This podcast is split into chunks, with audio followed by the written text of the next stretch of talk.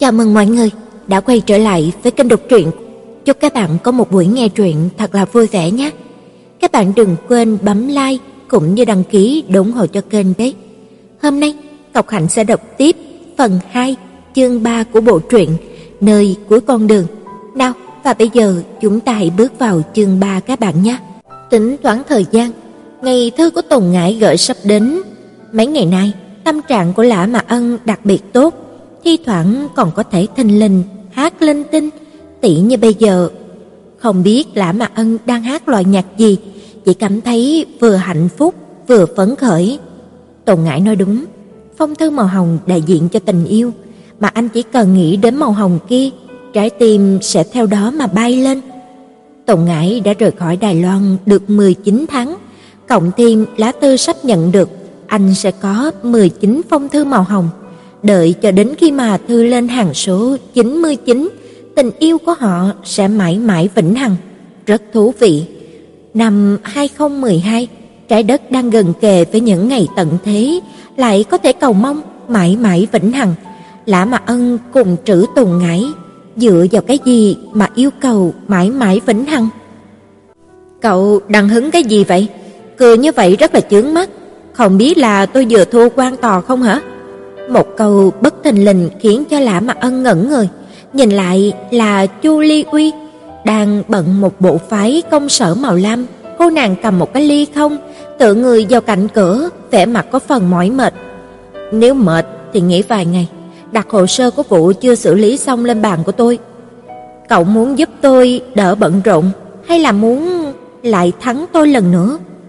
Chu Ly Uy đã sai rồi, cho dù là Lã Mặc Ân đi làm nghĩa vụ quân sự, bước ra xã hội có trễ hơn mình, nhưng thời điểm nổi tiếng lại sớm hơn mình rất nhiều.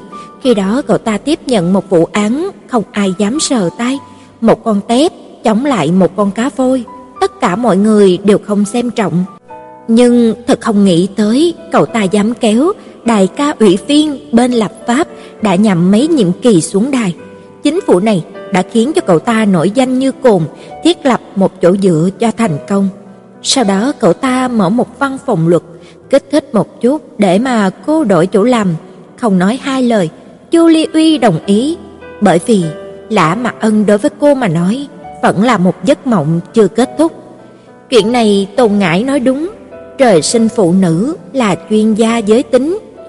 Bỏ cái tính phụ nữ mạnh mẽ gì đó của cô đi, tôi là sếp, nếu có thể áp bức nhân viên thay mình kiếm tiền thì tôi không làm. Tôi đây là đang thương hại cô, làm không được, nghỉ ngơi vài ngày rồi tự mình đi tìm bạn trai mới. Nếu cô suy sụp, chắc tôi sẽ tìm không thấy một người nào có năng lực như cô để mà hỗ trợ. Nói tới, nói lui thì cậu vẫn là vì bản thân mình, tôi còn nghĩ cậu tốt bụng như vậy, ngay cả chuyện đời sống cá nhân của tôi cũng quan tâm được. Chu Ly Uy nhăn mũi, người phụ nữ mạnh mẽ xinh đẹp lại hiện hình. Cô nói không sai, đúng là tôi quan tâm đến lợi ích của mình. Này, ông sếp tệ hại. Chu Ly Uy trừng mắt nhìn. Cho mượn đi, nhân viên của cậu đang cần cà phê để cày bừa ra lợi ích cho cậu. Không thành vấn đề, lấy đi. Nói xong, Lã Mạc Ân cầm cốc cà phê trở về phòng làm việc của mình, vừa đi vừa nghĩ. Lã Mạc Ân muốn nhanh chóng xử lý cho xong vụ việc ngày hôm nay để tan tầm sớm một chút, như vậy rất tốt, nó không chừng thư của Tùng Ngải gửi đã đến. Mở máy tính, lật hồ sơ, mà ăn nhanh gọn xử lý mọi công việc thỏa đáng, sau đó cứ theo thói quen, trước khi kết thúc giờ làm, anh lại mở hộp thư, xem những email nào quan trọng cần trả lời. Thư mới là ngải ngải, là Tùng Ngải ư? Không phải cô bé kiên trì viết thư tay là vì muốn có cảm giác sao? Sao bây giờ lại dùng máy tính gõ chữ rồi? Mở thư ra, quả nhiên là Tùng Ngải nhà anh. Anh, anh vui vẻ không? Em rất hạnh phúc. Anh đón xem lần này em đi nơi nào? Em đi miền Tây của nước Mỹ, lúc đến hẻm núi Grand Canyon Skyward, em đã nghĩ, trời ơi, rốt cuộc cũng biết từ hùng phỉ này có ý nghĩa là gì.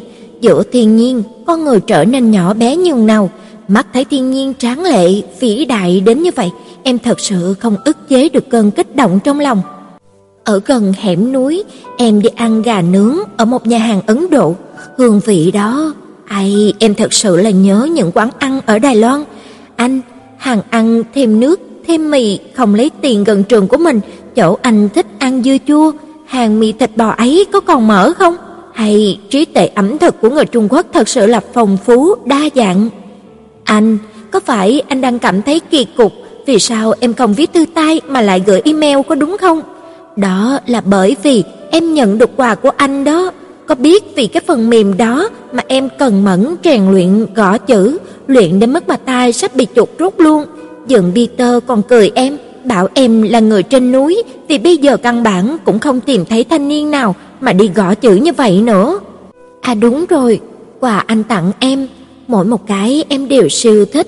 Bây giờ Tiểu Ân Ân cùng Tiểu Ngải Ngải đang nằm trên tủ đầu giường của em, mỗi ngày ngủ với em, em thường ôm Tiểu Ân Ân nói chuyện giống như là nói chuyện với anh vậy.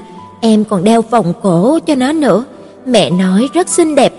Em trai của em tính lấy phòng của em tặng cho bạn gái nó, em không cho, nó bèn khóc ầm lên, đúng là yếu đuối mà, không có tiền còn muốn lấy đồ của chị đi nịnh nọt bạn gái.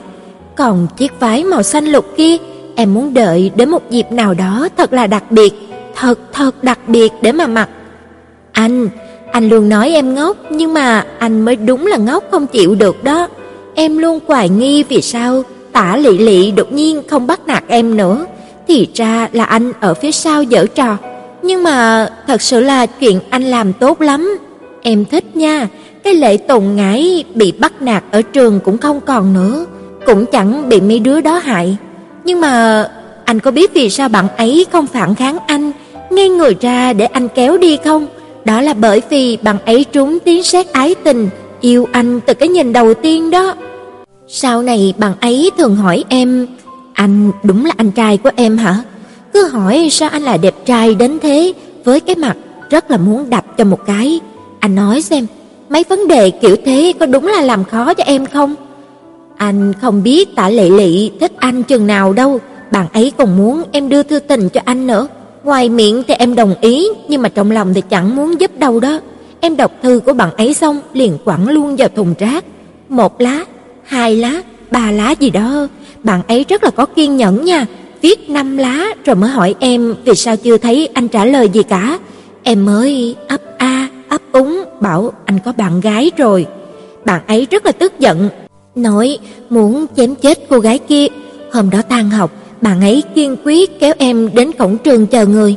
Lần đó cũng thật vừa khéo, anh cùng với Chu Ly Uy đi ra, thấy hai người nói nói cười cười, lúc đến cổng trường còn quyến luyến vẫy tay nói bye bye, trong lòng bạn ấy hẳn không cảm thấy được tư vị gì, em cũng thế. Sau đó tụi em ra ghế đá ngồi, rồi Tả Lị Lị chửi bậy, mắng tá lạ một hồi mới phát hiện, cho dù mắng bao nhiêu cũng không có tác dụng gì. Ngoại hình của Chu Ly Uy thật khiến cho người ta tự cảm thấy hổ thẹn mà. Nếu là một đứa ngực to ngốc nghếch, mặt đẹp, tâm xấu xa thì cũng chẳng nói đến làm gì, nhưng mà thiệt tình, Chu Ly Uy chẳng những đẹp mà còn là tài nữ của khoa luật trường Anh.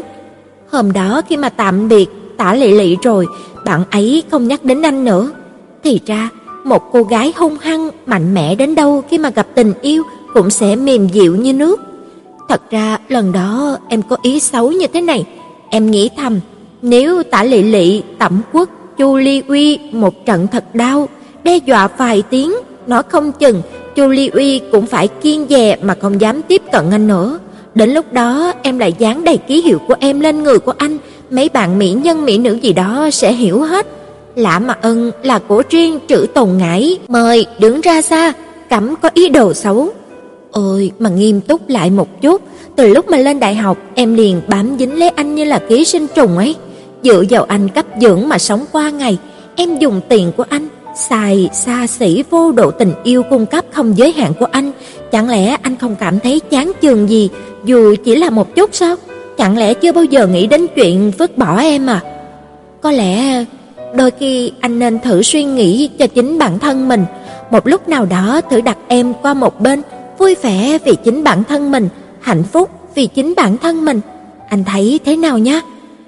Còn anh có thể yên tâm, cho dù có bị anh quăng qua một bên, em đây vẫn sẽ ung dung, tự tại, Vì em có mẹ cùng dưỡng Peter yêu thương mình, còn có một thằng em trai cùng mẹ khác cha đáng đánh đòn, cùng cái bạn khác cha khác mẹ nhưng cứ bắt gọi là anh hai trong nhà yêu thương. Nói thật, anh đó rất thương em nha, giống y như là anh trai thương em gái vậy đó. Anh, em nghiêm túc, em muốn anh vui vẻ, vì chính mình mà vui vẻ, em không cần anh vì em mà vui vẻ. Em gái, Tồn ngãi, lưu giữ thư lại, in cất vào trong túi. Mạc Ân thỏa mãn cười. Tồn ngại của anh thật sự rất là lợi hại, chỉ mới vài ngày đã biết gõ chữ gửi email rồi. Anh hẳn là thay cô phấn khởi. Lúc trước ép cô học gõ bằng phím, cô bé sống chết cũng không chịu, còn nói gì là ủng hộ văn hóa truyền thống của Trung Hoa, tuyệt đối không thể để mấy cái chữ bằng phím cứng đờ kia làm lu mờ nét mềm mại của chữ viết. Tiếc là thật vất vả, Lã Mạc Ân mới thích được phong thư màu hồng kia. Được rồi, sau khi tan sở, đến bu cục mua vài phong thư màu hồng mấy cô nhóc yêu thích vậy. Đúng rồi, còn phải đi đến tiệm mì bò, thêm mì, thêm nước, không tính tiền kia ăn đến no. Nghỉ hè năm nay, Tùng Ngải tốt nghiệp đại học, Tùng Ngải sẽ không học bài, 4 năm đại học đã được cô mài đến mức mà chuyên nghiệp rồi, ở một giây quyết định cuối cùng ắt sẽ trót lọt. 2 giờ chiều, Tồn Ngải sẽ đi phỏng vấn ở một công ty thiết kế lắp đặt cửa kính. Giữa trưa, Mạc Ân sẽ đi khỏi văn phòng mang cơm trưa đến nhà cho cô. Tồn Ngải miệng cắn sushi, tay cầm một miếng xoay người đút cho anh. Mạc Ân mở miệng, cắn mấy cái rồi nói: "Em ngoan tí, đừng có lộn xộn." Anh đang giúp cô chải đầu búi tóc lên. Lã Mạc Ân có một đôi tay rất đa năng, đánh chữ vừa nhanh vừa chính xác. Sửa chữa đồ dùng trong nhà có thể so sánh với thợ, bây giờ còn có thể giúp cô chải tóc, giúp cô viết một bản lý lịch, giúp cô sửa sang lại tập tác phẩm, ngay cả nấu nướng còn làm ngon hơn cô. Loại đàn ông toàn năng như thế này, người con gái nào không tình nguyện làm kế sinh trùng của anh ư? Em sợ anh đói mà. Tồn Ngải phùng má. Chờ em đi phỏng vấn rồi thì anh ăn. Em ăn nhanh đi, một chút nữa anh giúp em thoa son. Mặt ân rất lợi hại, Tồn Ngải mỗi lần thoa son đều lóng ngóng, còn anh chẳng qua chỉ dựa vào một cuốn sách dạy trang điểm đã có thể tô vẽ cho cô thành mỹ nữ, rồi cả bộ ông phục công sở, màu xanh này cũng là anh giúp cô chọn. Có mà Ân ở đây, Tồn Ngải có vẻ rất là ngốc. Anh muốn đi phỏng vấn với em à? Ừ, phỏng vấn xong mang em đi chúc mừng. Lã Mặc Ân xin nghỉ một buổi chiều, nói là đi cùng, chẳng qua là bản thân anh lo lắng, sợ cô nhóc ngu ngốc này lạc đường, chỉ là đi làm việc thôi, nhiều nhất thì không nhận được việc, nhưng nếu bị người ta khinh thường, chèn ép thì thế nào đây? Đây chính là chuyện thường xuyên đổ trên người của mấy ma mới. Làm sao anh biết được là em sẽ trúng tuyển? Cô cười ha ha. Anh tin em. Mạc Ân không hề suy nghĩ trả lời, nói trắng ra là anh tin tập phát quà anh sửa lại ấy. Tùng Ngải quăng cho anh một đống bầy nhầy nào đó. Anh đi sửa lại vài chỗ đã trở thành tác phẩm của mấy người chuyên nghiệp. Mạc Ân là vạn năng, là anh hùng vô địch. Nếu không trúng tuyển thì sao giờ? Ăn no chưa? Mạc Ân không trả lời. Tùng Ngải gật đầu, Mạc Ân trút một tờ khăn ướt, lau môi cô sạch sẽ rồi thoa son giúp. Nếu người ta không hiểu được đâu là nhân tài thì đến chỗ của anh làm. Anh, em cũng không phải là chó quan, với lại anh đã nuôi em 4 năm rồi, cuối cùng cũng phải học độc lập chứ. Thật ra, hàng tháng mẹ cùng Dượng Peter đều gửi tiền sinh hoạt hàng tháng, nhưng mà Mạc Ân lại thích cô dùng tiền của anh. Bởi vậy, hay mang cô đi mấy cửa hàng bách hóa lớn, mang cô đi mua quần áo, giày dép, đồ ăn, mang cô đi chơi, tất cả ăn, mặc, ngủ nghỉ, anh đều ngang bướng ôm hết. Rồi lại tập cho cô thói quen này, thói quen bám lên người anh, thói quen đòi anh cho ăn, cho mặc, chỉ thiếu điều chuyển đến nhà của anh ở luôn. Chuẩn bị cho tốt, Mặc Ân dọn dẹp bàn, Tùng Ngải lại dành đem hộp thức ăn nhét vào tay anh. Anh ăn trước đi, em dọn nhanh lắm. Cô nhanh nhẹn thu dọn đồ trên bàn sạch sẽ. Thật ra Tùng Ngải cũng có năng lực, nhưng Mặc Ân lúc nào cũng thích nói cô ngốc. Sau đó lại giành đi trước một bước, sắp xếp hoàn hảo mọi chuyện đâu vào đấy cho cô. Thủ đoạn sủng người này của Mạc Ân rất là cao tay đó.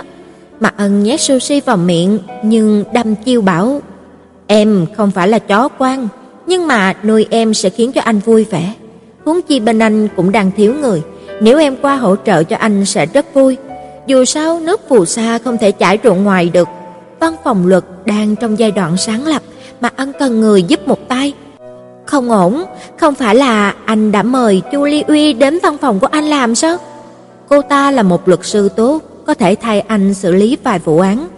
Em biết mà, em cũng biết cô ấy cũng không chiếm được tim anh, nhưng có một cô gái hoàn mỹ bên cạnh, lúc ẩn, lúc hiện như thế, khiến tiềm thức của em gợi ra nguy cơ đó. Lỡ như em không cẩn thận nổi điên lên thì anh làm sao giờ? Rõ ràng nhắm mắt làm ngơ có vẻ tốt hơn. Bậy, cô ta có bạn trai rồi. Anh tính xem, hồi đó đến giờ cô ấy có bao nhiêu bạn trai chứ? Cứ bỏ người này thì người kia cũng đi, chỉ có anh luôn ở bên cạnh cô ấy đó. Tồn Ngải kề sát anh, giọng nói vô cùng mờ ám. Bọn anh hợp tác công việc rất tốt. Hợp tác là do anh thấy, nói không chừng trong lòng của cô ấy nghĩ cần quan được ban lộc. Đừng có bậy bạ nữa, đối với anh mà nói, cô ta là một nhân viên tốt. Ừ, vậy em đây cho phép anh dùng cô ấy. Mà Ân lắc đầu, tức giận kéo kéo tay cô. Anh, vì ai mà đi làm việc, còn phải thông qua em đồng ý sao hả? Tùng Ngải cười to, cười đến đắc ý. Tất nhiên là không cần, nhưng mà em xác định anh sẽ để ý đến cảm giác của em. Không có cách, là lã mà ân anh đã cưng chiều cô đến vô pháp vô thiên, kiêu ngạo đến thế có thể trách ai. Làm sao em để ý Lưu Uy như vậy? Đây là thiên tính, giống như là động vật quan giả có cảm giác được là thiên địch đang ở gần, lòng tơ sẽ dựng đứng lên, bước vào trạng thái ứng chiến đó. Quan trọng hơn là trong tất cả những người con gái bên cạnh anh, điều kiện của Chu Ly Uy là tốt nhất, nếu không lựa chọn cô ấy làm kẻ thù tưởng tượng của mình thì còn chọn ai được? Huống chi giác quan thứ sáu của Tùng Ngải này rất là linh nha. Còn thiên địch nữa à? Mặt Ân cười đẩy đầu của cô bé xuống, Tùng Ngải thuận thế ngã vào lòng anh cười nói: "Thật ra, về mặt lý trí, so với ai em cũng rõ anh yêu em, ai cũng không thể thay thế được sự tồn tại của em, chỉ là về mặt tình cảm, em không thể không lo lắng." "Em đây, phải học cách tin tưởng anh." "Ờ, được rồi, đi thôi, thời gian không còn sớm nữa." Mạc Ân kéo tay cô, cô cầm lấy tập tranh cùng túi sách nhỏ đi theo sau anh, giống như những ngày bắt đầu từ rất sớm, cô liền quen đi sau anh như thế này, từng bước, từng bước một, từ ngày này qua ngày khác bước theo dấu chân anh, bình thản, ổn định chờ anh ở phía trước, vượt qua mọi chông gai vì cô, để mọi bước chân của cô được thuận lợi.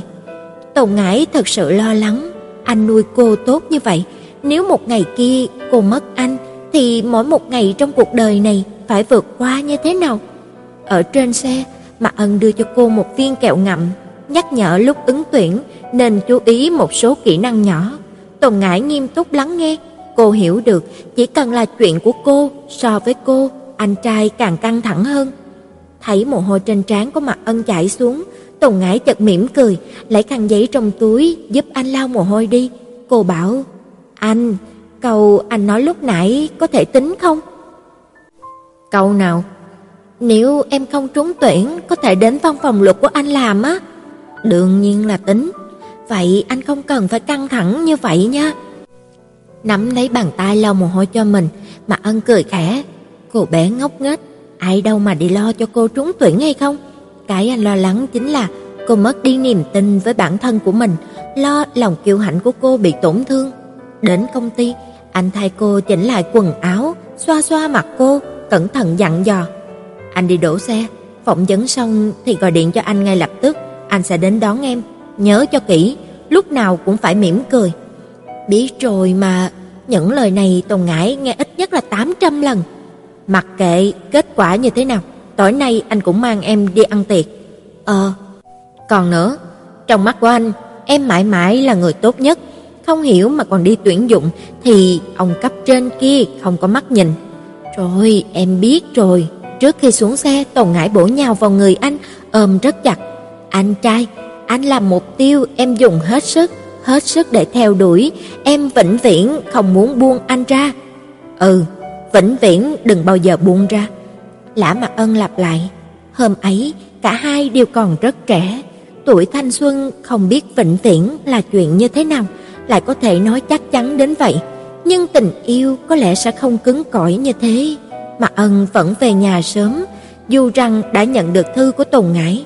Tắm xong, pha một ly cà phê, mà Ân đến sân sau, hái một chùm mận chín đỏ, rửa sạch, cắt miếng, bỏ một ít cam thảo lên trên rồi mang cả cà phê vào thư phòng.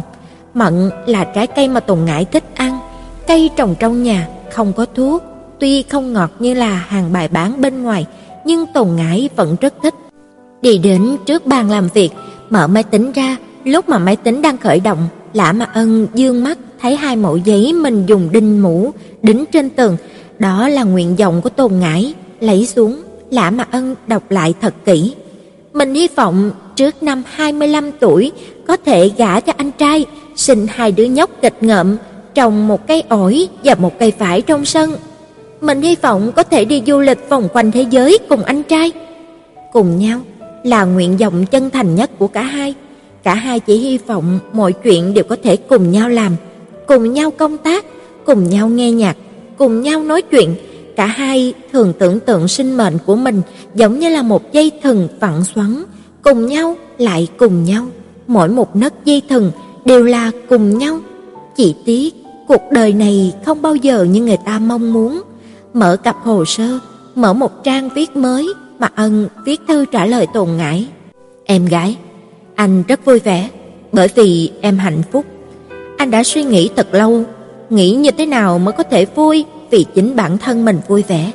Nghĩ từ lúc mà ở công ty cho đến khi về nhà, vừa ăn cũng vừa nghĩ, khi tắm nghĩ, lúc pha cà phê cũng nghĩ, lúc hái mận cũng nghĩ, và bây giờ khi mở máy tính, anh vẫn còn nghĩ, nhưng mà nghĩ không ra, làm thế nào để mình vui vẻ vì chính bản thân của mình đây. Lúc thắng quan tòa, anh rất vui bởi vì anh biết thanh danh của mình sẽ vững vàng hơn, có thể nhận được nhiều vụ án, kiếm được nhiều tiền. Anh biết có thể cho em đi du lịch từ Nam Cực đến Bắc Cực. Lúc sửa sang lại căn hộ, anh cũng rất vui bởi vì anh biết có một ngày em sẽ về bên cạnh anh, sẽ ở lại trong phòng công chúa anh đã trang trí cho em, cười thoải mái gác chân lên thành giường. Xem một bộ phim hay anh cũng vui, bởi vì anh có thể lập tức mua đĩa phim ấy, tưởng tượng đến lúc em vui vẻ, tựa vào ngực anh mà xem phim. Mỗi một chuyện vui, chuyện buồn trong đời anh đều có sự hiện diện của em. Niềm vui của anh đã quan hệ chặt chẽ, móc nối với em từ lâu. Không có em, thật xin lỗi, anh không thể vì chính mình mà vui vẻ. Thì ra, cô bạn hung dữ kia tên là Tả Lệ Lệ. Có vài hôm anh gặp cô bạn ấy ở trường, không biết là bạn ấy tới tìm mình, còn tưởng là không cẩn thận hay vô tình gì đó mà gặp. Mỗi lần thấy bạn ấy, anh cũng chưa bao giờ nhìn bằng sắc mặt tốt cả.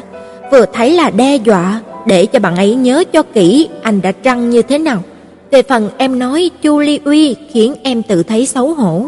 Vừa đọc những lời này, anh chỉ biết lắc đầu, lại muốn mắng em là ngu ngốc, không biết gì, đần độn rồi còn thiểu năng. Em không biết mình ở trong cảm nhận của anh là đẹp nhất sao? Đúng là mấy năm trung học, em vô cùng tự ti. Anh nghĩ đây chính là tai họa mà nền giáo dục Đài Loan gây cho phần lớn học sinh. May mắn sau khi lên đại học em ổn hơn nhiều lắm. Xem ra, việc anh ép em thi vào trường đại học hạng nhất này là lựa chọn chính xác. Thư em gửi, anh nhận được khi mà đang ở trong văn phòng. Lúc tan sở, anh có đến tiệm mì bò, thêm mì thêm nước không tính tiền gần trường mình để ăn. Ông chủ vẫn giống như là nhiều năm về trước, lúc nào cũng nhiệt tình, thoải mái, cái bụng phệ cũng nhét chặt cứng vào trong áo, đi được vài bước thì nó cứ lắc lắc như là đang nhảy ấy. Chờ lúc nào em về, lúc nào em về đây, chúng ta sẽ cùng nhau đi ăn mì, thêm nước, thêm mì sẽ đổ đầy hơn nửa bát dưa chua, hưởng thụ vị cay cay, chua chua ê ẩm đó. Anh rất vui khi em thích quà anh gửi sang. Đó là những nguyện vọng em viết trong giấy. Sau khi mở bình thủy tinh ra, anh quyết định mỗi một việc sẽ thay em hoàn thành. Bây giờ trên tường anh chỉ còn có hai mảnh giấy, trong đó có một mảnh viết Em hy vọng cùng anh đi du lịch vòng quanh thế giới. Chúng ta sẽ có một ngày anh sẽ đưa em cùng đi, chỉ cần anh kiếm đủ tiền. Em từng hỏi anh kiếm bao nhiêu tiền mới tính là đủ? Anh đã tính rồi, tính cả trường hợp lạm phát và đồng tiền mất giá, giả thuyết chúng ta có thể sống đến năm 80 tuổi, hàng tháng tiền sinh hoạt của mỗi người cần 8 vạn yên, nhân lên là 12 tháng, rồi nhân với 80 năm sẽ là 960 vạn.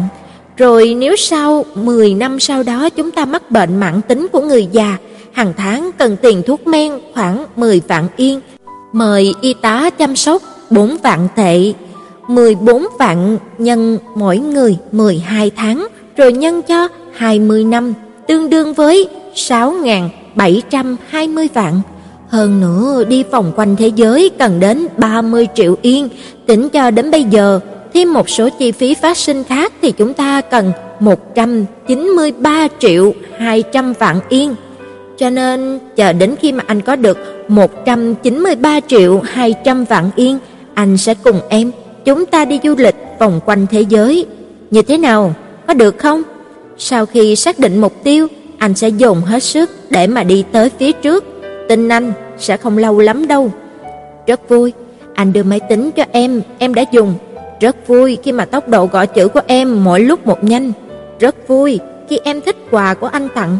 Nhưng mà này, có điều gì muốn nói với anh thì em cứ gõ bằng phím gửi thư cho anh nhé. Đừng có ôm tiểu ân ân mãi, như vậy anh sẽ ghen đó. Tái bút, anh thích nuôi em, nhiệt tình yêu thương nuôi em. Nuôi em làm anh có động lực kiếm tiền, trở thành một luật sư có tiếng. Cho nên em hãy cố gắng, hết sức mình, làm ký sinh trùng của anh đi. Anh rất thích. Anh trai, Mạc Ân. Viết xong thư, mà Ân lại nhìn hai mẫu giấy kia, đọc 10 lần, sau đó đính lại trên tường. Một ngày nào đó, một ngày nào đó, sẽ, anh sẽ hoàn thành mọi nguyện vọng của cô.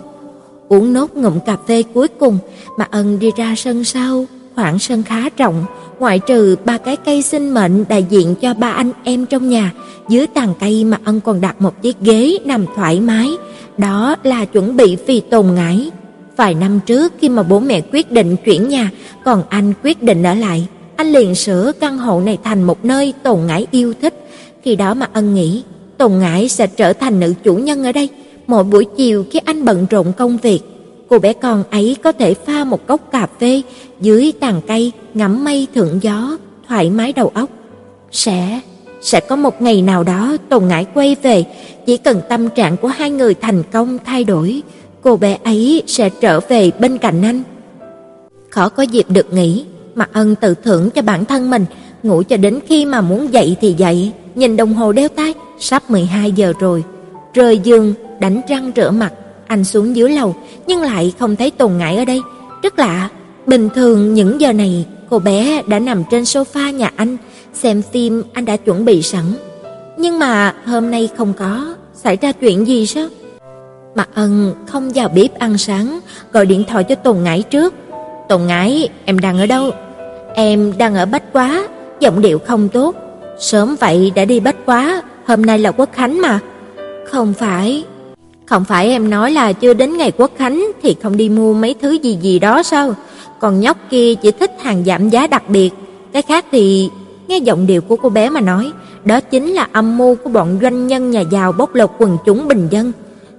Nhưng mà em thật sự rất là tức giận, em không thể không mua đôi giày cao 20 cm kia. Tùng Ngải dùng sức dậm dậm bước, anh cơ hồ có thể nghe được tiếng bước chân của cô. Tức giận thì có liên quan gì đến giày cao gót? Tổ trưởng của em mắng em là heo đó, heo đó. Anh, em có thể tố cáo bà ta nói xấu động vật được không? Mà Ân bật cười. Em nên tố cáo bà ta làm tổn thương đến danh dự người khác mới đúng, sao lại tố cáo nói xấu động vật? Vậy tố cáo cả hai đi. Được rồi, chờ em xác định không muốn làm việc ở nơi đó nữa thì anh sẽ kiện bà ta. Bà Ân hiểu được, Tồn Ngải rất yêu thích công việc này, đó là tự cô bước ra xã hội. Anh cùng cô đi ứng tuyển vị trí, sau khi trúng tuyển đã chờ cho đến bây giờ. Mỗi lần có tủ kính mới trưng bày, cô Điệp sẽ kéo anh đi dạo xem, sau đó giúp cô chụp ảnh làm chứng. Công việc này khiến cho Tồn Ngải có cảm giác thành tựu. Bà tổ trưởng dựa vào cái gì mà mắng em ngốc chứ? Từ khi mà em vào công ty đến giờ ngoại trừ việc phê bình thiết kế của bọn em, bà ấy cũng chẳng có ý tưởng hay là sáng kiến nào hết. người nai lưng ra vẫn là cấp dưới đáng thương này thôi. Huống chi trên đời này chỉ có một người mới có thể mắng cô ngu ngốc, người đó tên là Lã Mạc Ân, không phải là bà tổ trưởng đầu heo kia. Vừa nghe, đã cảm thấy bà kia giống như là như ngồi không ăn bám. Đúng thế, lúc mà bà ấy mắng người khác, nước miếng phun từ lưa, giống như là vòi phun nước trong bể vậy. Bọn em cũng không phải là cá chép, phun làm gì không biết nữa. Cho nên em mua dài cao gót là vì để cho nước miếng của bà ta không phun đến à. Không chỉ vì nguyên nhân này, em còn muốn tài trí hơn người để cho bà nói chuyện với mũi của em, muốn bà không tự chủ được mà ngẩng đầu nhìn sắc mặt của em. Không tự chủ được ư? Mang giày cao gót đúng là rất dễ thực hiện à. Em đang ở đâu? Anh đi mua với em. Không cần đâu, em đã đi mua rồi, bắt đầu từ ngày mai em phải cho bà ta bẻ mặt. Được, đẹp cho bà ta xem, nếu bà ta còn chưa đủ mất mặt, anh sẽ kiện cho đến khi mà mặt mũi bầm dập." mà Ân yêu chiều nói. "Đúng, phải là như thế." Rốt cuộc Tùng Ngãi cũng cười, cơn giận hừng hực rốt cuộc cũng được giải tỏa. "Anh, sao? Em muốn đến chỗ anh." "Ừ, anh gọi pizza chờ em." Mạc Ân còn chưa nói hẹn gặp sau, cô nhóc nóng vội ở đầu dây bên kia đã ngắt điện thoại. Một tiếng rưỡi sau, hai người ăn uống no nê, trên bàn còn bày ra một chiếc khay bự sạch sẽ, mận đã được gọt rửa, bột cam thảo giảm bớt vị béo ngấy trong miệng, cả hai dựa vào sofa. Tồn Ngải vừa nghịch ngón tay của anh vừa nói, "Anh, anh trang trí nhà rất là đẹp đó, nhưng mà một người ở phải có buồn hay không?" Bố mẹ đã chuyển ra ngoài, còn anh cả và anh hai đã đi từ lâu, vì công việc không ở lại nhà được. Trước kia lầu 1 có phòng khách và nhà ăn, lầu 2, 3, 4, 5 mỗi một tầng có một phòng lớn, ba anh em mỗi người chiếm một khoảng trời riêng, bây giờ chỉ còn lại Lã Mặc Ân sống một mình. Anh tu sửa lại, lầu 4, lầu 5 thành phòng cho khách, thêm thang máy để bố mẹ anh trai khi về có thể ở. Lầu 2 là phòng anh, còn lầu 3 có một phòng công chúa màu hồng, nếu không phải là kiến trúc sư kia quá lợi hại thì chắc chịu không thấu mấy thứ cầu kỳ thế này. May là khi thiết kế anh đã đổ vào một đống tiền, Phòng công chúa này là vì Tồn Ngải, bởi vì cô bé thích màu hồng. Thi thoảng Tồn Ngải chơi quá muộn, lười về nhà thì cũng ở lại qua đêm. Tủ quần áo trong phòng có hai hàng quần, váy, áo khoác này nọ cùng âu phục, tất cả đều là size của cô. Ngay cả đồ lót, áo ngực, băng vệ sinh, bên cạnh anh đều thay cô chuẩn bị đầy đủ. Một người về nhà đúng là rất chán. Muốn em nói với ba lã mẹ lã về nhà ở không? Nhà lớn như vậy, anh trai ở một mình rất là đáng thương đó. Đến nông thôn dưỡng lão là nguyện vọng của bố mẹ. Hai người vì ba anh em nhà anh mà bận rộn cả đời, có quyền sống một cuộc sống mình mong muốn. Anh cùng các anh trai đều ủng hộ bố mẹ. Bọn họ có khỏe không? Được rồi, vườn qua mới đã làm xong, trồng hoa hồng, nghe nói năm nay sẽ có thu hoạch. Trồng qua là giấc mộng của bố mẹ, Lúc còn trẻ vì con cái mà ở lại thành thị, lớn tuổi, ý nghĩ lá rụng về cội ngày càng dày vò, mãi cho đến năm nay mới có thể thực hiện được. Lần sau chúng mình đến thăm họ nhé. Ừ, bố mẹ rất thích em, lúc nào cũng bảo anh mang em về. Không thành vấn đề. Đề tài này ngừng lại, chân của Tùng Ngải thật không già giáo gác lên bàn, thân thể nghiêng qua ngực của Mạc Ân, nghịch ngón tay đã xong bắt đầu nằm xuống, từ dưới nhìn lên trên, lại nghịch hàng trâu đen mới mọc đâm ra ngư ngứa. Ngón tay của Tùng Ngải chơi từ đông tây, từ tây chơi về phía đông. Mà ân tóm lấy tay cô đề nghị, bằng không em chuyển tới đây sống với anh đi. Chuyển tới đây à? Anh muốn bao nuôi em mà. Tùng Ngải cười ngọt ngào, mà ân liếc nhìn cô một cái. Anh đã bao nuôi em từ lâu rồi. Nói cũng đúng, nếu không có anh trai em phải làm sao giờ? Tồn ngải phòng má. Không có gì gọi là làm sao bây giờ, em vĩnh viễn đều có anh. Cánh tay dùng lực, Lã Mạc Ân ôm lấy cô, Tồn ngải vĩnh viễn không cần phải lo lắng, làm sao bây giờ, bởi vì anh ở đây, anh sẽ thay cô giải quyết mọi khó khăn vất vả. Ha, Tồn ngải cười hai tiếng nói, chính là như vậy mới làm hư người ta, chuyện gì em cũng dựa vào anh cả. Đầu càng ngày càng trở nên ngốc, Lúc anh không ở bên cạnh em, ngay cả suy xét chuyện gì cũng thấy khó khăn. Cũng không trách được vì sao lúc mà bà tổ trưởng mắng em là heo, em tức đến như vậy mà không tìm được lời nào để phản bác lại. Vẫn còn tức giận à? Anh thay em đi dọa bà ta nhé. Dù sao những chuyện như thế này cũng không phải là lần đầu tiên Lã Mặt Ân làm. Tùng Ngải hi hi ha ha cười, thắt lưng nhướng lên, ôm lấy cổ anh, dùng sức hôn một cái. "Anh, em yêu anh." Anh biết, Mặt Ân gật đầu, đối với điều này, anh cùng cô tự tin giống nhau, không giống như là loại tình yêu 7 năm ngứa ngáy của Mỹ đâu. Tồn Ngải là người hiện đại, nhưng là cái nhìn tình cảm của cô rất truyền thống, yêu chính là chuyện của một đời, không có một năm, hai năm mà là chuyện của 5 năm, 8 năm. Tình yêu 7 năm ngứa ngái là một thành ngữ của Mỹ nói về tình trạng những ông chồng Mỹ thường thì sau 7 năm lập gia đình bắt đầu cảm thấy ngứa ngái, thèm đi ăn phở, đây cũng là tên của một bộ phim. Anh biết, đối với hai người, thiên trường địa cũ không phải là hứa hẹn, mà là tự nhiên hình thành, dường như bắt đầu từ ngày bàn cổ, nhân vật khai thiên lập địa trong thần thoại Trung Quốc. Khai thiên lập địa, tình yêu của cả hai đã tồn tại mãi không xa nhau. Anh, em rất thích làm ký sinh trùng của anh. Anh biết, anh càng thích càng yêu cách cô ký sinh mình. Anh có biết số phận của ký sinh trùng không? Số phận ư? Lúc mà Phật chủ còn sống, ký sinh trùng mới có thể sống trong thân thể ấy.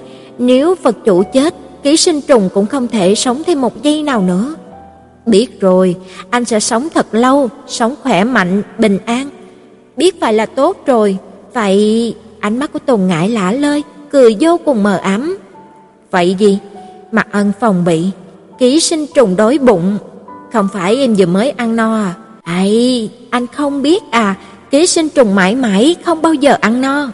Tùng Ngải cầm mu bàn tay anh cắn một miếng, chỉ một miếng nhẹ nhàng, nho nhỏ, không đau, chỉ có một chút nhột nhột, sau đó lại cắn thêm một miếng nữa, mà ăn để mặt, Tùng Ngải xoay mình, bắt đầu gặm lên từ cổ tay anh, cánh tay, khuỷu tay, hướng về phía trước. Khi mà Tùng Ngải cắn nhẹ cổ của Mạc Ân thì khiến cho lòng anh bắt đầu chao đảo.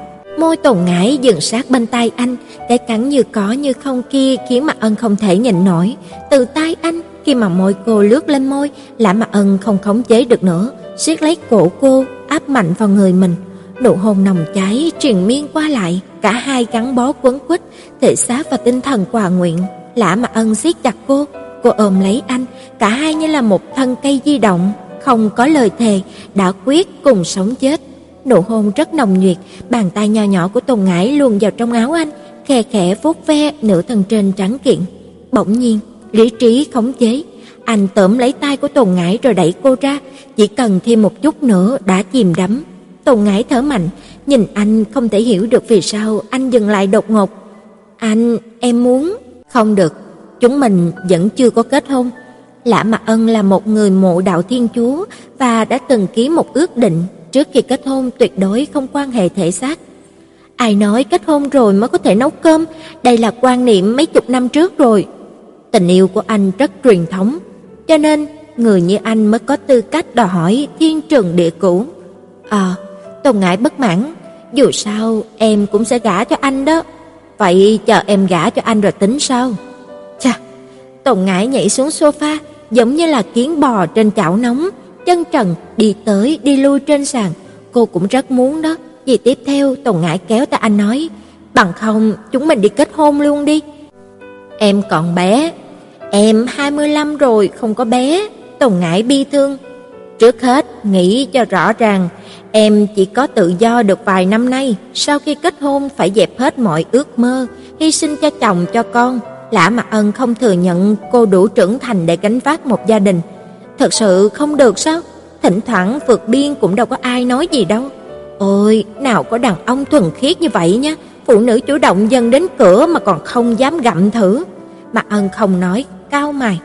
Thật ra, tâm trạng của anh cũng phập phồng không ngừng, xúc động của La Mặc Ân cũng không dễ gì mà giải quyết so với Tồn Ngải.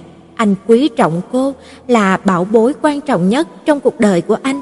Anh sẽ cho cô một đêm đầu tiên tuyệt vời nhất, khó quên nhất, lần đầu tiên của hai người, tuyệt đối phải được chuẩn bị kỹ lưỡng chứ không phải là lửa nóng đốt người trong nhất thời như thế này. Anh thật sự kết hôn rồi mới làm à? Lã mà Ân thận trọng gật đầu. Anh xong đợi em đã quyết định, em quyết định chuyển vào đây, mỗi tối phải dụ dỗ anh mãi cho đến khi mà anh mất trinh mới thôi. Tồn ngại nói giống như là hạ chiến thư, oán giận xoay người đi đến cạnh cửa chính. Mặt Ân bật cười. Em muốn đi đâu? Em muốn về nhà thu dọn hành lý, tốt nhất là anh lo đi mua thuốc an thần đi, bằng không tối nay anh đẹp mặt. Lã Mặt Ân nhìn bóng lưng nổi giận đùng đùng của cô bé, không nhịn được mà cười to. Đồ ngốc này, anh là vì yêu cô đấy thôi, mà anh đối với cô còn có cách nào cưng chiều hơn nữa. Chương 4 Cho tới bây giờ, Tồn Ngải cũng không phải là một cô gái có kế hoạch hay là quy củ gì, nhưng chỉ riêng việc viết thư lại biểu hiện đầy đủ nguyên tắc của mình, mặc kệ là anh đã viết cho cô bao nhiêu lá thư, mặc kệ là anh đã cho cô iPad mỗi một tháng vào một ngày cố định, Tồn Ngải mới gửi thư hồi âm cho anh. Người lười, lười đến mức có quy luật, có nguyên tắc như vậy, có phải anh nên vỗ vỗ tay cổ vũ cô bé này không đây? Mở hộp thư ra, hôm nay là lần thứ ba Lã Mạc Ân làm việc này, nhưng thư của Tùng Ngải vẫn chưa đến. Phiền. Luật sư Lã, chủ tịch Hà gọi điện đến, thật cái kim gọi Nội tuyến vào phòng làm việc của anh. Đã biết, Lã Mạc Ân ấn nút nhận điện thoại. "Chào chủ tịch Hà, đã lâu không gặp luật sư Lã, gần đây cậu có khỏe không?" "Rất tốt, cảm ơn chủ tịch Hà quan tâm."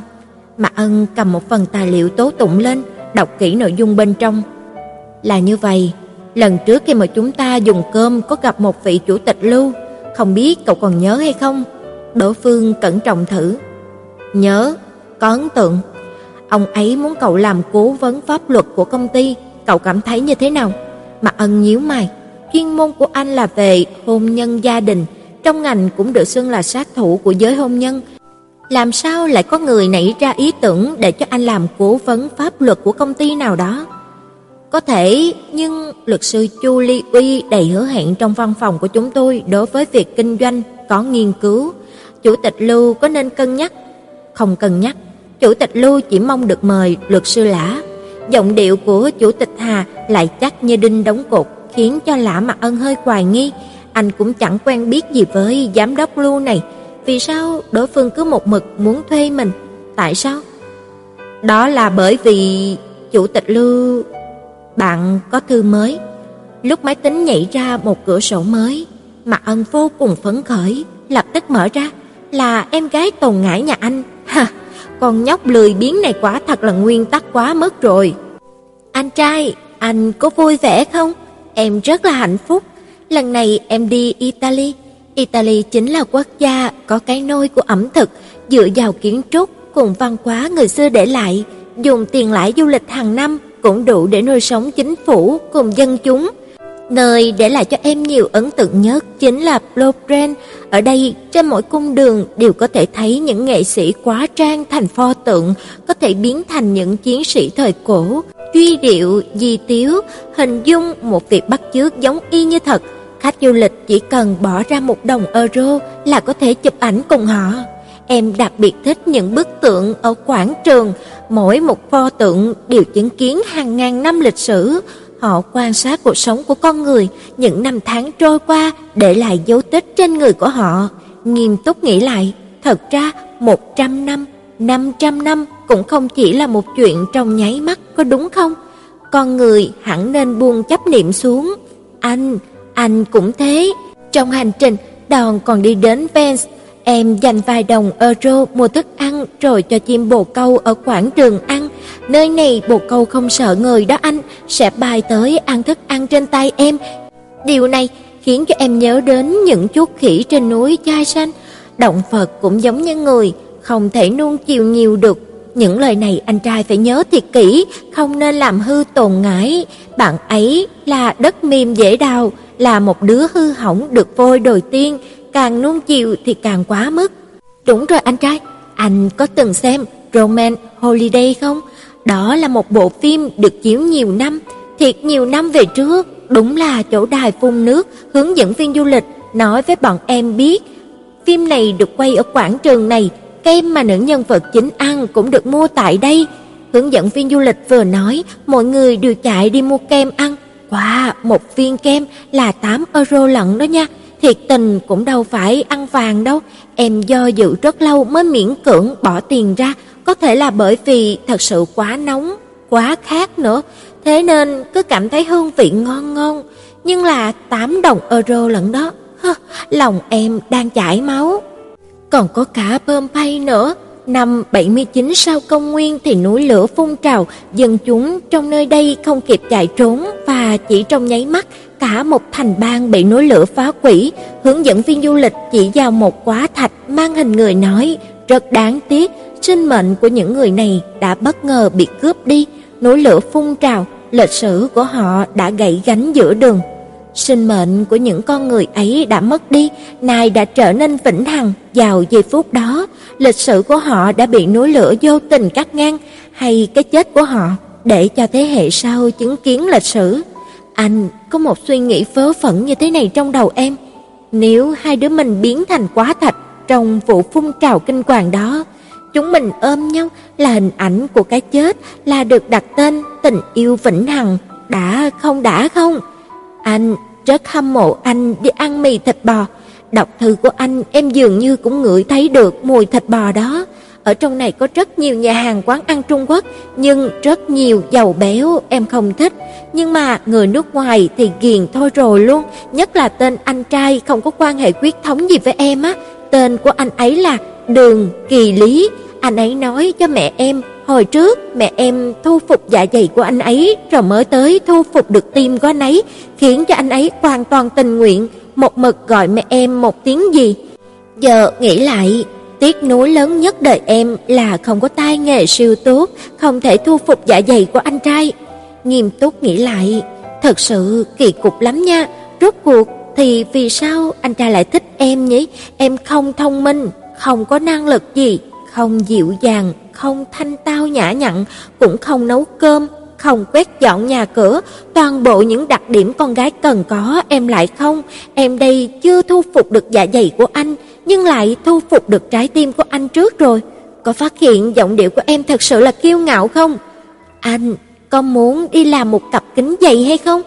Phụng trộm nói cho anh biết một sự kiện, em lại mộng xuân, hơn nữa không chỉ có một lần, em mơ anh ở trên người em, động thân lên lên xuống xuống phập phồng, mơ thấy mồ hôi của anh chạy xuống má em, mơ thấy hai đứa mình lắc qua lắc lại, cơm rang, rang đến nóng quá, thế cưỡi ngựa rồi này nọ, mỗi một tư thế đều rất là mới, có thể đựng thêm một tầm cao mới cho tiêu chuẩn đoạt huy chương vàng Olympic.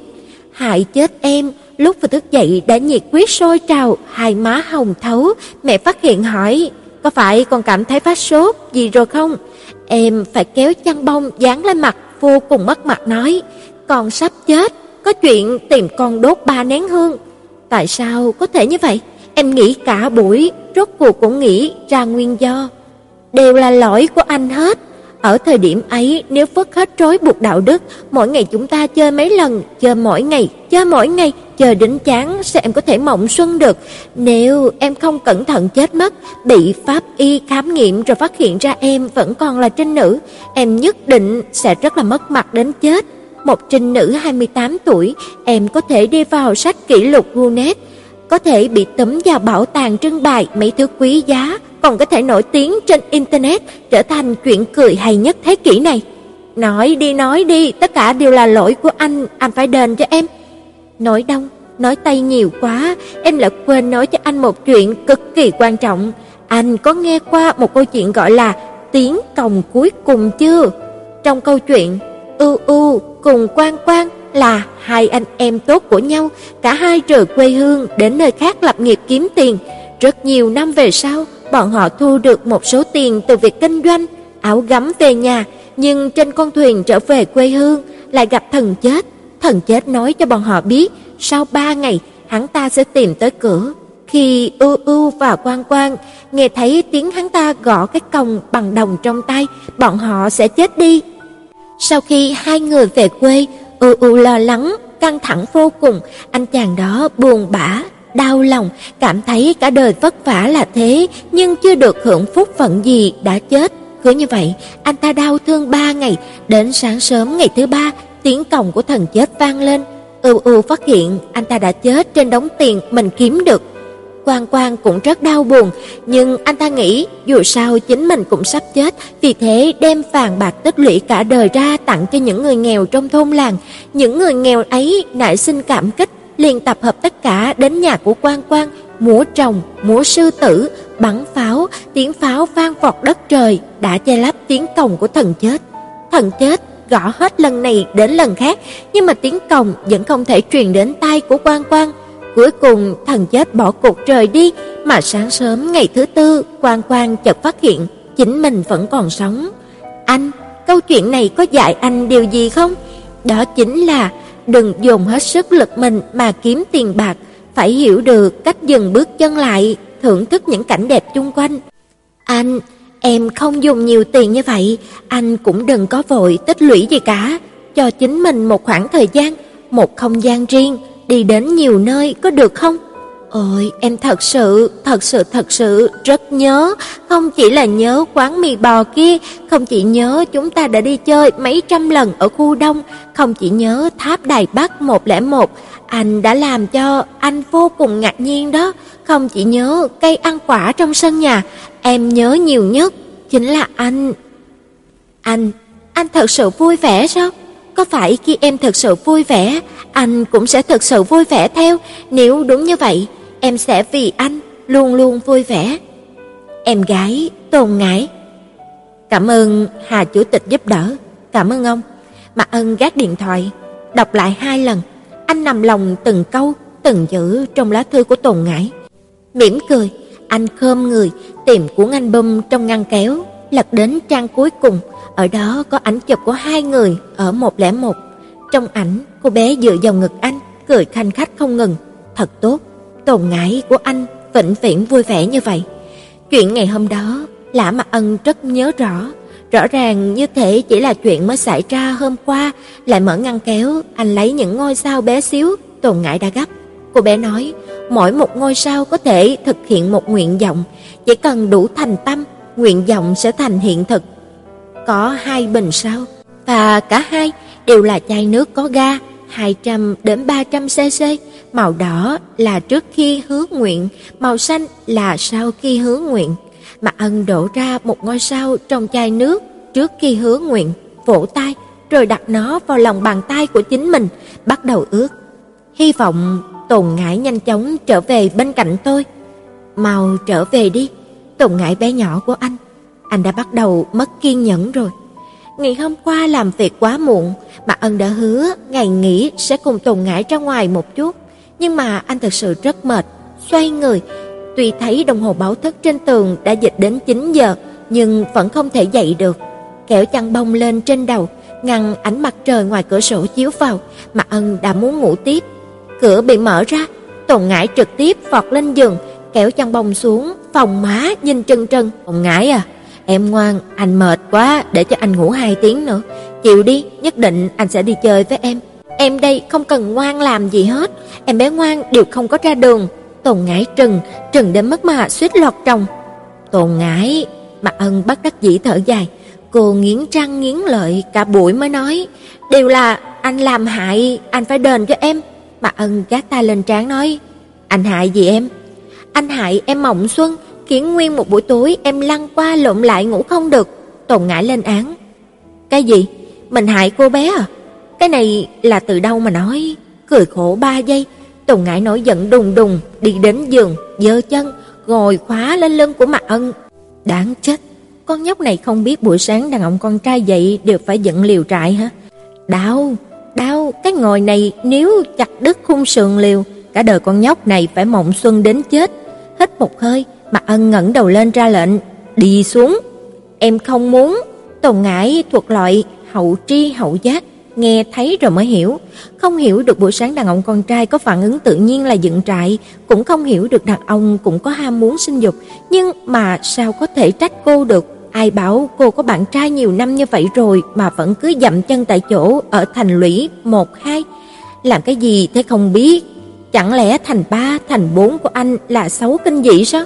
Trữ Tùng Ngải, nếu em không xuống anh sẽ tức giận. Mặt Ân rất đau, nghiến răng nghiến lợi cố gắng duy trì tự tôn của đàn ông. chỗ quan trọng nhất của đàn ông bị tấn công, tất cả cũng sẽ không thể biểu hiện một cái lịch sự như là Lã Mặc Ân. Thế tốt nhất, dù sao em cũng rất tức giận, anh tức giận, em tức giận, chúng ta cùng nhau tức giận, như vậy có vẻ công bằng.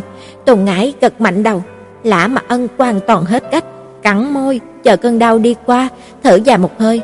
Rốt cuộc bây giờ em muốn thế nào? Em muốn chơi. Tồn Ngải không có một chút gọi là khách sáo. Mặc Ân bất đắc dĩ, đã nói rồi, buổi chiều mang em ra ngoài, em muốn ở nhà chơi. Hừ, cái loại chơi này có thể chơi đến nơi công cộng à, cô cũng không phải là đường triều hào phóng nữ. Được, vậy em muốn xem phim hay là ngu ngốc? Ngu ngốc mà, cô chỉ ám chỉ rõ ràng như vậy mà anh còn không hiểu được, tức chết. Tùng Ngại cắt ngang lời anh, em không muốn, em muốn chơi cái trò mà chơi trên giường ấy, giống như là lúc em nằm mơ ấy, chờ phía trước, chờ phía sau, chờ cho đến khi mà hai đứa thở hồng hộc, chờ đến khi mà mồ hôi chảy không ngừng, chờ đến khi mà toàn bộ xương cốt kỹ rời cũng không sao hết. Nghe rõ đây, em không chỉ chơi yêu yêu, lần này em muốn rang cơm, muốn thịt kho, muốn làm một bữa mặn hán toàn tịch. Nếu anh không chơi, em thề ngày mai em sẽ đi tìm một tên đàn ông ngon lành chơi như là Zum Asin. Phim về những cô cậu thanh niên trong phòng tập thể dục dụng cụ hút sạch tinh khí của hắn. Đây là điều mà mấy thiếu nữ bình thường sẽ nói sao? Có người nào có thể mặt không đỏ, hơi thở không dồn dập, không muốn chút nào thẹn thùng, tuyên thệ ép bạn trai lên giường sao? Đau đầu, anh làm sao có thể yêu được người như thế này đây?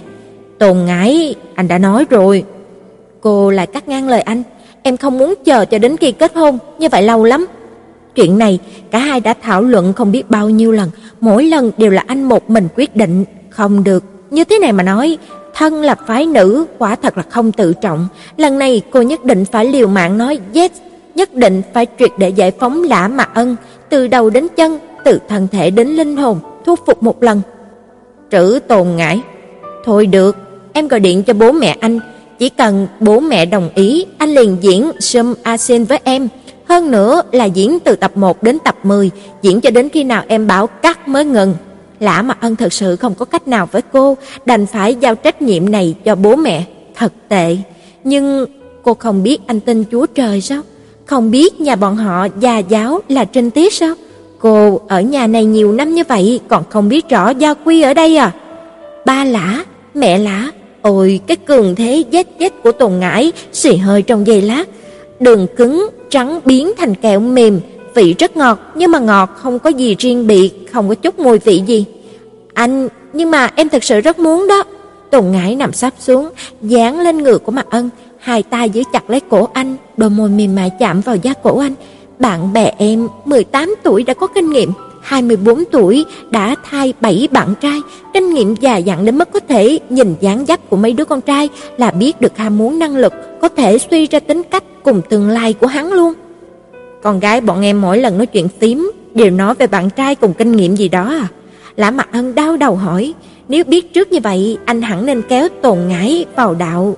Thế nào nữ sinh giữ trình tiết lại bị coi như là lỗi thời, mất mặt. Đúng vậy, mỗi lần em đều suy nghĩ chuyện kia rất lâu. Nghĩ lâu nhất, con nhóc này có phải nói nhầm hay không? Có bạn trai như anh còn phải nghĩ, tiêu chuẩn của Tùng Ngải có phải là quá cao không? Vì sao em cứ nghĩ đến chuyện kia nhỉ? Bạn em bảo nếu bạn trai chậm chạp không chịu động đến mình thì chỉ có hai khả năng. Hai loại gì? Một, em thiếu sức quyến rũ của phụ nữ. Một cái khác chính là... Chính cái gì? Chính là anh không được. Tồn Ngãi lé mắt nhìn. Anh không được à? nói cái quỷ gì thế? Chẳng lẽ đàn ông con trai thời hiện đại đều phải mang theo gia sản, nơi nơi tìm con gái cưỡng hiếp sao? Nói bậy, Biết mà, anh khỏe mạnh như vậy, nhất định là không cần dùng Viagra. Quá coi thường anh đây rồi. Viagra? Cái đời này lắm mà ân cũng không cần sờ vào. Anh, anh... Tồn ngải ghé sát tay anh, giọng nói mềm yếu, môi ướt át, ngay cả thân thể đều mềm đến mức mà dường như không có xương cốt. Làm cái gì? Chúng ta chơi một lần thử xem thôi, được không?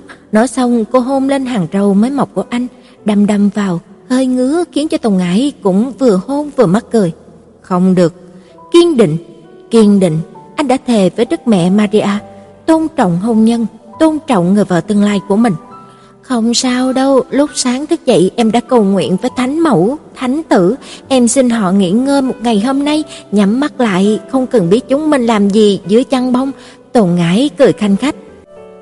Mặt Ân vừa tức giận vừa buồn cười, có ai đi thương lượng chuyện này với Thánh Mẫu, Thánh Tử không hả? Cũng chỉ có là con gái không đầu này thôi. Anh đoán là em một mình quyết định, Đức mẹ nhất định không gật đầu nói đồng ý với em.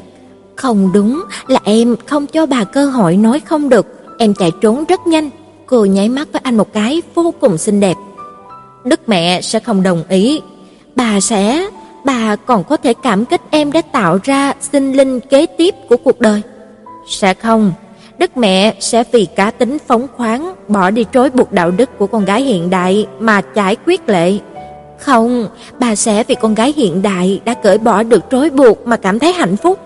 Nhớ năm đó, mẹ Maria đã kết hôn mà mang thai, không biết có bao nhiêu người đã khinh miệt, chịu không biết bao nhiêu khinh thường. Trữ tồn Ngãi này là vì thai bà mà đấu tranh vì nữ quyền, Đức mẹ nhất định sẽ coi cô là vinh dự. Mới là lạ, Lã mà Ân một hơi phủ quyết, anh toàn lực phát huy sức mạnh của kẹo mềm, đi xuống. Anh không được. Anh à, anh nói phát quả điên lên. Tổng Ngải lại tuyên thệ lần nữa, mặt sát anh nói cái gì, bất cứ giá nào em cũng muốn hôn anh. Em chưa có đánh răng, mà ân che miệng, anh cũng chưa đánh, công bằng mà. Tổng Ngải mạnh mẽ kéo tay của Mặt Ân ra, đôi môi trực tiếp dán lên môi anh, cả cơ thể dính sát vào, hôn Mặt Ân đến trời đất mù mịt, nhật nguyệt vô quang. Tay cô di chuyển lên thân thể của anh, hai chân cọ sát vào đùi anh. Tùng Ngải mang hết chiêu thức mới học từ mấy tấm hình bậy bạ ra xài, cũng không tin anh sẽ không thuần phục. Đột nhiên, gia sản của Lã Mạc Ân đã nghĩ bị con nhóc kia ngồi đến tiêu tùng lại bắt đầu hồi sinh, bùng nổ. Ngay tại lúc cô định giơ hai tay lên cởi áo ngủ rắc rối của anh, khuôn mặt thiên liêng của Maria xuất hiện giữa không trung, tín ngưỡng nhiều năm bay ra cứu vớt linh hồn sắp chìm đắm của Lã Mạc Ân. Nhảy dựng lên, Mạc Ân kích động đẩy Tùng Ngải ra, kích động trốn vào trong phòng tắm, nhưng ở một giây cuối cùng anh vẫn còn nhớ nhắc nhở. Tôn Ngải, đi thay quần áo, 10 phút nữa chúng ta đi dạo 101. Vì sao là 101? Rất đơn giản, bởi vì mỗi một cơ quan bộ phận của Lã Mạc Ân đang treo ở trạng thái 101. Cô nhìn thấy toàn bộ Đài Bắc, thấy những chiếc xe bé con như những hộp diêm bon bon chạy tới chạy lui, nhìn hàng người trên đường xếp thành một hàng, ngoan ngoãn như mấy con kiến tí xíu, Tôn Ngải cười vui vẻ nói, từ nơi này đi xuống, em cũng sẽ biến thành một con kiến trong đội quân kiến kia. Mặt ân tức giận bổ sung, đúng, nhớ chỉ là một em kiến, ngoan ngoãn chút. Có ý gì, em không đủ ngoan ngoãn sao? Nếu cô ác thêm một chút, sẽ trực tiếp tìm búa mà đập nát cửa phòng tắm, hung hăng cưỡng hiếp anh từ đầu đến chân một lần, khiến cho anh sẽ không tìm được bất cứ chỗ nào hoàn chỉnh trên người mình. Tôn Ngải trừng mắt nhìn một cái, ánh mắt kinh miệt quét qua nửa người dưới của Lã Mạc Ân, khiêu khích nói: "Tí nữa về, em muốn mua hai lọ Viagra." Mạc Ân cao mày nói: "Như vậy quá chậm, có cầm chứng minh nhân dân theo không?" "Có, làm gì cơ? Chẳng lẽ anh đã thỏa hiệp muốn dẫn cô đi khách sạn à? Làm chỉ trong một thoáng, hai mắt của Tùng Ngải bắn ra tia sáng nhọn quắc. Chúng mình lập tức đi đăng ký kết hôn, anh cam đoan không cần xài Viagra, tương lai ba ngày ba đêm em cũng không xuống giường được. Mạc Ân quăng chiến thư lại. Kết hôn à? Về chuyện hôn nhân, anh có tín ngưỡng của anh, cô cũng có tín ngưỡng của cô. Lúc nhỏ mẹ mang cô đi xem thầy tướng số, Thầy bói bảo nếu trước năm 28 tuổi mà cô kết hôn thì sẽ bị ly hôn. Cô không muốn lấy hôn nhân của mình ra đánh đố, cô muốn mình cùng anh trai là cả một đời. Huống chi đồng nghiệp cũng nói, kết hôn là một phần đầu tiên của cuộc đời này, đi vào hôn nhân cần có dũng khí gấp 4 5 lần khi mà vào nhà xác. Tồn Ngải không biết 4 5 lần được tính ra như thế nào, nhưng mà trời sinh cô dị ứng với một phần gì đó, cho nên kết hôn à cứ chờ một chút đi. Đến cuối cùng, cả hai cũng không đi kết hôn, ở 101 chụp một đống ảnh, Tùng Ngải tự dòng người anh nói y, một đám y, một đám dơ tình chữ V, đại diện tình yêu và hạnh phúc tràn đầy trong sinh mệnh của hai người. Ngày đó, cô bé mua rất nhiều giấy có màu sắc rực rỡ, nó muốn gấp sao cho anh, gấp đầy một chai lớn nhất.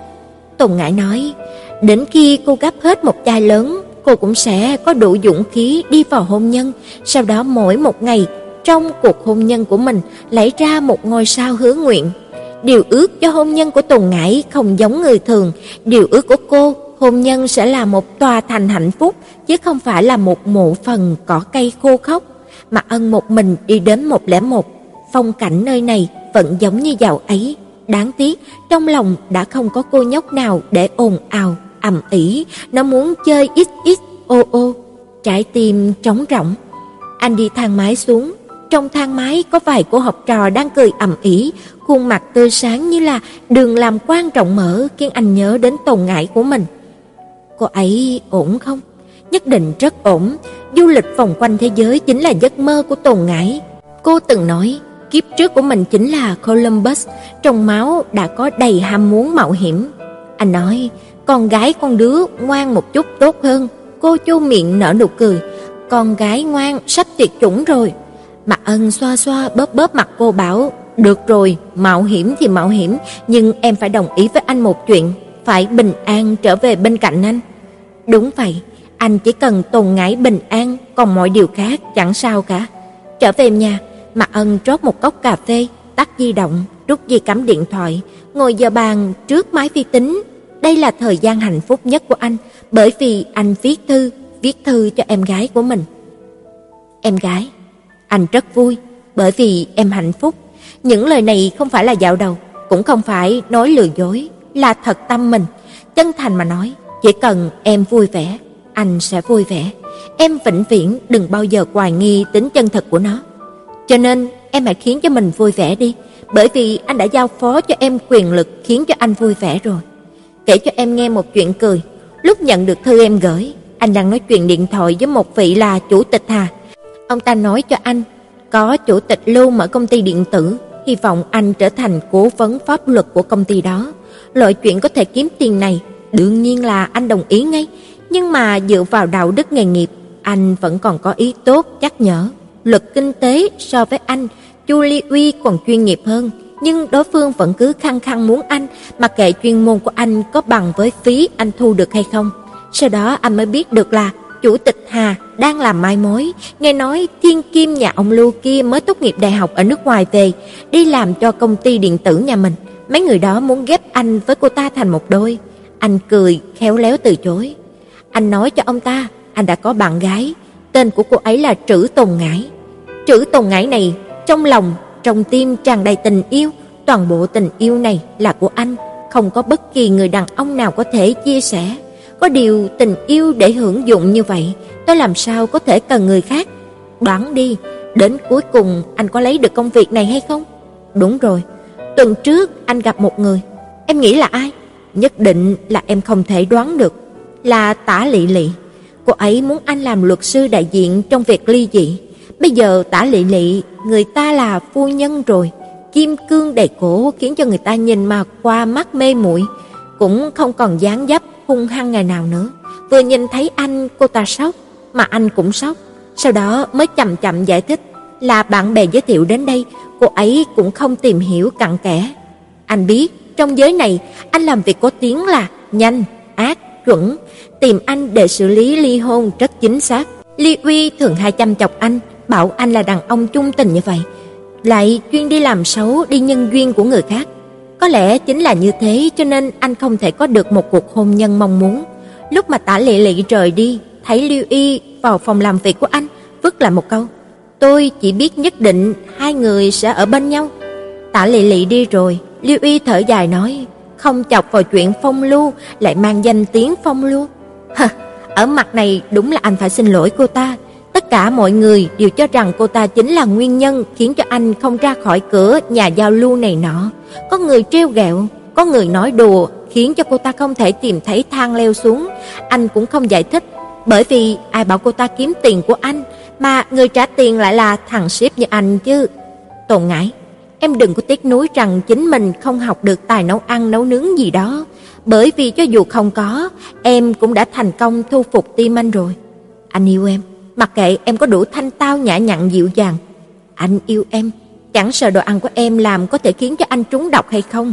anh yêu em, cho dù chúng ta không ở lại thành Pompeii viết nên một sử thi vĩnh hằng.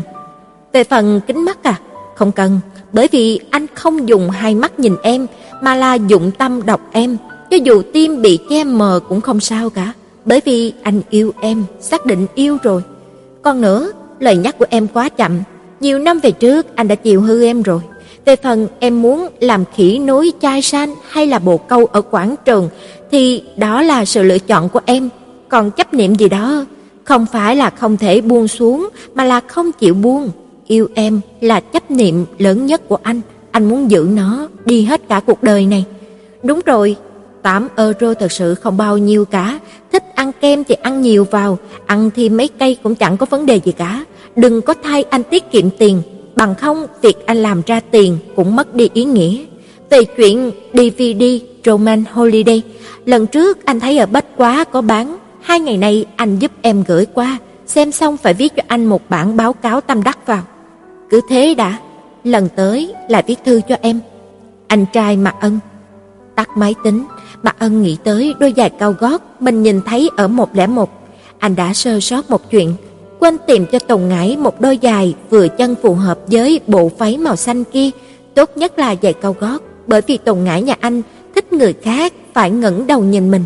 Nhưng mà mang giày cao gót không được đây, con nhỏ sẽ vấp ngã mặt, văng dài tán loạn, lộn xộn không để đâu cho hết. Không có anh ở bên cạnh đỡ một phen, thế nên cũng chẳng cần thiết phải làm chân của cô nhóc này khó xử. Thật sự là đủ, mà ân muốn cưng, muốn cho Tùng Ngải vui vẻ, lại phải lo lắng đầu gối khủy tai cô chịu oan ức, làm người quả thật rất khó. Anh, chân của hai đứa mình giống nhau ha, đều trắng trắng, dài dài. Bọn họ chân trần ngồi giữa mái hiên, Lã Mạc Ân vươn tay kéo Tùng Ngải phần ngực, mỉm cười nhìn bốn bàn chân trước mắt, chân ai mà chả giống nhau, nằm ngón chân có một bàn chân thẳng, một bàn chân cong. Về phần trắng là bởi vì cả hai đều có thói quen xỏ thất, chân rất hiếm khi tiếp xúc với ánh mặt trời, đương nhiên sẽ đủ trắng để khiến cho người ta ghen tị. À, nhẹ một chút rất đau mà. Tùng Ngải co khuỷu tay bị anh đụng vào.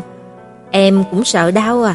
Mà Ân ngờ vực nhìn, đã là con gái hai mươi mấy tuổi đầu, thế nhưng lại có thể ngã sắp được, phải đến bệnh viện để bác sĩ khâu vết thương, thật sự là đủ mà. Đương nhiên là đau muốn chết, bác sĩ kia làm như là đang khâu da trâu, hại em muốn khóc cũng không dám, căn bản ông ta không phải là bác sĩ mà là đồ tể. Thật không hiểu nổi vì sao em lại ngã nữa, đang trách. Vừa nghe thấy cô đang ở bệnh viện gọi tới, không nghĩ ngợi thêm một giây nào, mà ân ngừng cuộc họp đang diễn ra được một nửa, chạy như bay vọt tới bệnh viện. Anh không hiểu, chỉ là ngã thôi sao lại ngã trong bệnh viện được. Vì thế sức tưởng tượng đã được hoạt động hết công suất. Còn nhóc kia không phải là ngã nữa mà là xảy ra tai nạn xe cộ, vừa nghĩ đến chuyện đó đã dọa cho Mạc Ân rớt nửa cái mạng. Em không có khóc. Nói dối, Mạc Ân giữ lấy cằm của cô. Lúc mà vừa nhìn thấy Tùng Ngải ở bệnh viện, anh không có cách nào chạy ào đến, nhưng tiếng gào tiếng khóc kia quả thật khiến cho người ta sợ hãi. Một vị phu nhân nào đó vừa nhận thuốc xong, còn cúi người vỗ vỗ lưng cô nhóc kia an ủi luôn miệng. Có làm hay không? điều là do và cao gót gây ra hết. Tồn ngãi rút ra kết luận. Nếu không cần thiết thì mang giày cao gót mà làm gì? Có người nào bảo em lùng hả? Tay chân của Tồn ngãi bị đau, mà thường thế thì lại ở trong lòng của anh kéo căng khó chịu. Vết thương của cô nhóc này hồi phục như cũ, nhưng mà cơn co rút đau đớn kia mới có thể ngừng lại được. Nhất định là báo ứng mà. tôn ngãi xoa xoa mũi. Báo ứng gì vậy? Bậy bạ. Mà ân dí đầu cô. tôn ngãi né người, xoay xoay, đầu lại dựa vào ngực anh. Đó chính là nơi ẩn náu an toàn của cô. Những con chim bé nhỏ khi mà bị thương luôn muốn đi tìm một nơi ấm áp như thế này. Là báo ứng mà, lúc mà ngã xuống trong lòng của em đang mắng bà cô tổ trưởng kia đó. Bà ta không tốt với em thì em cứ từ chức là được, tại sao lại khiến cho bản thân của mình bị thương? Đây chính là điều mà Mạc Ân tức giận nhất. Mỗi lần nói khỏi đi làm, đừng đi làm, Tùng Ngải lại rất là kỳ cục, cho dù bị người ta chèn ép về nhà bảo sốc này nọ, nhưng cách một ngày vẫn là ngoan ngoãn thay quần áo đi làm thật sự không hiểu được đó là công việc gì khiến cho người ta vừa ghét vừa yêu. Thật ra, tổ trưởng đối với em có vẻ tốt hơn một tí rồi. Tàu ngải chu miệng, lương tâm lên tiếng. Anh không thấy như vậy. Ngày hôm qua không phải còn ôm bản thiết kế về nhà sửa, vừa sửa vừa mắng bà tổ trưởng kia không có nhân tính hay sao? Số lần mắng em là đầu heo ít hơn, đưa ra minh chứng. Như vậy cũng coi như tốt nhỉ? Thiệt tình. Hai tay của Tùng Ngải ôm lấy hông của anh, thân thể mềm không có xương cốt, mềm yếu dán lên người anh, nheo mắt cười. "Anh, em muốn ăn nhãn lạnh." Nhãn lạnh là món mà Mạc Ân thường xuyên làm cho cô nhất, dạ dày tồn ngải lạnh nhưng lại thích ăn đá, không uống thuốc bổ. Nghe nói long nhãn có tính ôn, bởi vậy mỗi năm đến mùa nhãn, anh đều cầm mấy sào tre kiều nhãn xuống, bóc vỏ, bỏ vào trong hộp thức ăn tươi rồi cho đông lạnh thành đá. Mạc Ân muốn chiều cái miệng tồn ngải, cũng chiều luôn cái dạ dày của cô. Biết rồi, ngồi thẳng lên, anh đi lấy. Anh xếp tay chân lây quay của cô lại cho gọn, xoay người vào bếp lấy nhãn lạnh. Tôn Ngải ăn một miếng, à, siêu thích. Cô nhìn nhìn mặt anh đưa tình, trong cái miệng còn ngậm nhãn, kéo đầu của mặt ân xuống, đút nhãn vào miệng của anh. Mặt ân trừng mắt nhìn, ăn, anh, em yêu anh. Ba chữ này như là một khối ma phương đầy ma thuật, mỗi lần nói cô đều có thể biến cho khuôn mặt cười của anh. Anh biết, rất yêu, siêu yêu, không ai yêu như là em yêu. Anh biết, là một tình cảm rất ngang ngược, rất chiếm đoạt, rất ích kỷ, nhưng Mạc Ân rất thích. Anh, nếu có một ngày có người nào đó ép em không yêu anh, làm sao bây giờ? Ai mà rỗi hơi như vậy? Lại liếc mắt. Có đó, hôm qua em nằm mơ, mơ có một con khủng long khổng lồ đứng giữa hai đứa mình, nó đe dọa em không cho em yêu anh, bằng không sẽ nuốt em vào bụng, làm em hương tiêu ngọc phẫn. Mặt Ân cười to, cười đến mức run cả người. Em nói nghiêm túc đó, mơ xong thì nguyên một buổi sáng tâm trạng của em cực kỳ tệ hại, bởi vì em biết đó là dự cảm đó. Quả nhiên, anh xem đi, ngã rồi này. Tồn ngãi chỉ chỉ vào vết thương của mình. Ừ, để anh đoán xem, nhất định con khủng long kia có một cái tên. Anh giữ lấy mặt cô nói, tên gì? Chu Ly Uy. Anh nghĩ em đang ghen bậy với bạn ấy à? Không phải em đang ghen tị. Ghen tị anh với Chu Ly Uy mỗi ngày ở cùng nhau đến 8 tiếng, miệng em thì bảo em có tự tin, nhưng mà trên thực tế là không có tin tưởng với tình yêu, với chính bản thân của mình. Em luôn miệng nói trên thế giới này anh là người yêu em nhất, cũng không thật sự tin tưởng người anh yêu nhất chính là em. Trữ Tồn Ngải, em làm cho anh thất vọng rồi. Lã mà Ân cụp mắt trong giọng nói, cố ý chọc cô. Không đúng, không đúng, em rất là tin tưởng, em là người mà anh yêu nhất, rất tin tưởng tình yêu của bọn mình, cũng không có đi ghen tị anh cùng ai làm chung 8 tiếng, bởi vì em xác định chính mình ở trong lòng của anh lúc nào cũng từng giây từng khắc 24 tiếng hàng thật giá thật. Nhưng anh, em thật sự nằm mơ, hơn nữa mỗi lần mơ đều siêu đúng, giống như là em mơ thấy rắn đuổi theo mình lần đó, người ta nói là ông thổ địa đang theo em đòi giấy vàng, không phải em đốt giấy vàng xong đã không còn chuyện gì nữa, giống như là lúc em mơ bị chó đuổi theo, đạp trúng phần chó, không phải đã trúng số 10 vạn yên, giống như em mơ thấy khủng long, không phải bậy bạ mà thật sự, thật sự chuẩn. Nếu vậy mơ thấy rắn, chó cùng khủng long cùng đuổi theo em, em sẽ thế nào? Mà Ân bật cười, bởi vì biểu cảm nghiêm túc của cô bé rất đáng yêu. Vậy, vậy thì em đây sẽ biến thành vận động viên Olympic, chạy cũng không kịp, còn có thời gian mà nghĩ sẽ biến thành cái gì à? Cô cũng không phải là điên. Nói xong, Mạc Ân cười to, Tồn Ngải cũng cười theo. Anh ôm lấy cô thủ thỉ, đột ngốc, giấc mơ thường khác với thực tế, con khủng long kia bảo không cho em yêu anh à? Đúng, nếu không nó sẽ nuốt em vào trong bụng. Cho nên, ý chân chính con khủng long muốn nói, trữ tồn ngải, ngươi nhất định phải yêu thắm thiết anh trai ngươi, bằng không ta sẽ nuốt ngươi vào miệng rồi cho ra đằng mông. Buồn nôn, đáng ghét. Tồn ngải trợn mắt. Đúng, rất đáng sợ, cho nên nhất định em phải yêu anh thật nhiều, vĩnh viễn cũng không cho nói bậy, hiểu chưa hả?